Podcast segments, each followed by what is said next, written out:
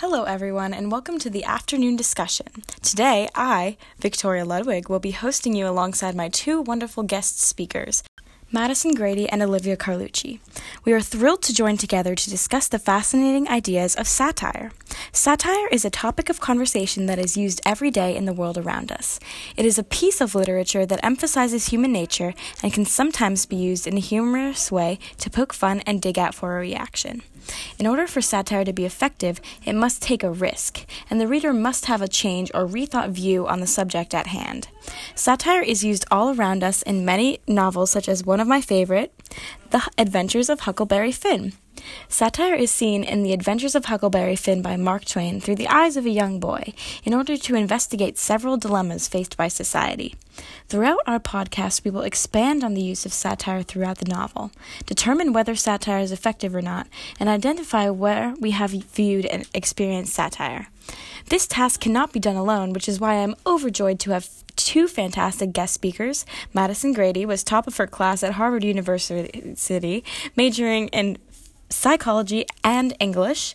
By her side, Princeton graduate Olivia Carlucci studied four years majoring anthropology. Enough of the bragging. Let's get started. Welcome, Madison Grady. Hi, Victoria. Thanks for having me this afternoon. Glad to have you. Let's begin. Majoring in psychology and English, you must be an expert when it comes to the concept of satire. Can you share where you recognize the use of satire? Of course, I love sharing my thoughts on satire. I find satire to be very entertaining when used to add enjoyment to television and novels. I second that. Now, you say satire adds enjoyment to your novels. Can you share one of your favorite novels that involves the use of satire? Yes, easily. One of my favorite novels that utilizes satire is also The Adventures of Huckleberry Finn. In the case of Huck Finn, Mark Twain took a risk in the message that he was sending across during the time period, which was the acceptance of a relationship between two races and two different worlds.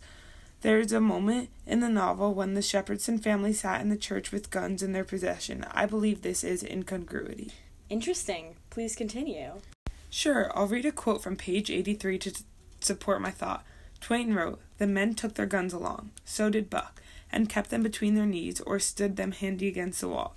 This quote is, is an example of incongruity because it is out of place for men to go to church to practice religion and bring along weapons. It is not normal and is, is something that would grab the attention of others. They are not practicing what they preach. Great observation. Now, how effective do you feel this satire is? The satire is effective because it gets the reader to start thinking about why these men are going to a place of religion if they are bringing weapons along with them, creating a violent atmosphere. It gets people to start thinking about what the point of going to church is and preaching a religion if one is not going to practice it and follow actions that don't conspire along with religion. Thank you for that wonderful insight. Now let's bring in our next expert, Olivia Carlucci, the anthologist. Pleasure to be here. I find satire a truly intriguing topic, especially in the present day. Now that we've discussed satire in the classic American novel, we can now see it in, t- in, the television series Black Mirror in the episode Nosedive, to be specific.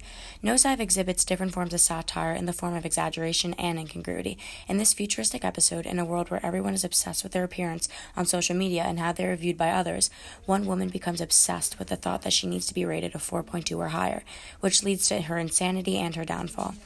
In order to get your rate up, you must be as nice as you possibly can so strangers and peers can give you stars to boost your score. Although your rate can can go down if you do not perform those proper actions. These actions require people to act like someone they're not to a point where everyone is the same and no one can be themselves or different than the rest. This episode is a form of exaggeration because it, it is estimating what the future might be like, seeing the part social media and technology plays in our lives today, explaining it in a way that is unrealistic and a world full of madness. How do you think this episode is effective satire, though? Well, this episode resembles effective satire because it gets the audience to start thinking about what the world of social media is really about and the effects it can have over society and the future to come. Oh, you know, I was watching Saturday Night Live last night and I witnessed some satire. Oh, really? What was it? In the skit called Star Wars Toys, a parody of a commercial is depicted. The statement being made is how adults, who are most likely alive for the original trilogy of the Star Wars movies, have become obsessed with buying the toys simply to look at and keep in a collection case. Meanwhile, the present youth are excited to play with the toys, but the idea is that all the adults have bought them instead. This skit pokes fun at the difference between a toy and, as some might call it, a model or exact replica, indicating it has some worth as well as asking a question that is why do adults collect children's toys in the first place? I don't think that's effective, though. Really? Why not? Well, although the skit might make some laughs and allow people to say, that's true, or something of the sort, the topic is not strong enough to be labeled a satire. Oh, I see. Ineffective satire is obvious when the entertainment is only about humor and not an important underlying message. In the Black Mirror episode, the message is strong and deep enough that it doesn't even need humor to be effective. It is that eye opening. This is not the case in the Saturday Night Live skit. Precisely. Okay, so let's reopen our discussion on Huck Finn. Madison, do you think this book had effective satire at the time of its publishing? Mark Twain takes risks, especially for the time period it is published. In the post Civil War era, there is a country where a majority is up in arms about the idea of lack of slavery. Huck's dilemmas throughout the novel confront slavery and point to the conclusion that our country is presently at. This is a conclusion that a sub 10 year old boy has come to 150 years before it is actually accepted into, into society. Through the novel, Mark Twain is literally spelling out to his readers that if this young boy can learn to see slaves as human, then why can't adults? You make some excellent points, but these conflicts are no longer relevant in the present. Olivia, do you think it is still effective? Well, the satire used in Huck Finn is effective, but not in the same way as when the as when the novel first came out. The discussion of slavery and its wrongness is one of the majority of the nation can agree with, which decreases the amount of risk that Huck Finn actually takes.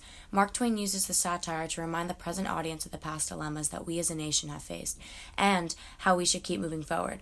This is pre- prevalent right now when there is still racism everywhere. This book is truly eye opening, and it reminds me of how Black Mirror takes a risk in its content. The episode from Black Mirror relates to Huck Finn because both of the main characters are conflicted with being themselves and doing the right thing, or going along with what society expects and wants. The satire that is in Huck Finn will always have meaning because of its topic. Race continues to be a problem society faces for years. Discussing race will only be powerful and make change if one has the ability to have a strong opinion and be confident enough to stand up for your voice to be heard. Well said, Victoria. Couldn't have said it better myself. Thank you, and thanks for accompanying me today. Great discussion. Join us next time on the afternoon discussion. Thank you.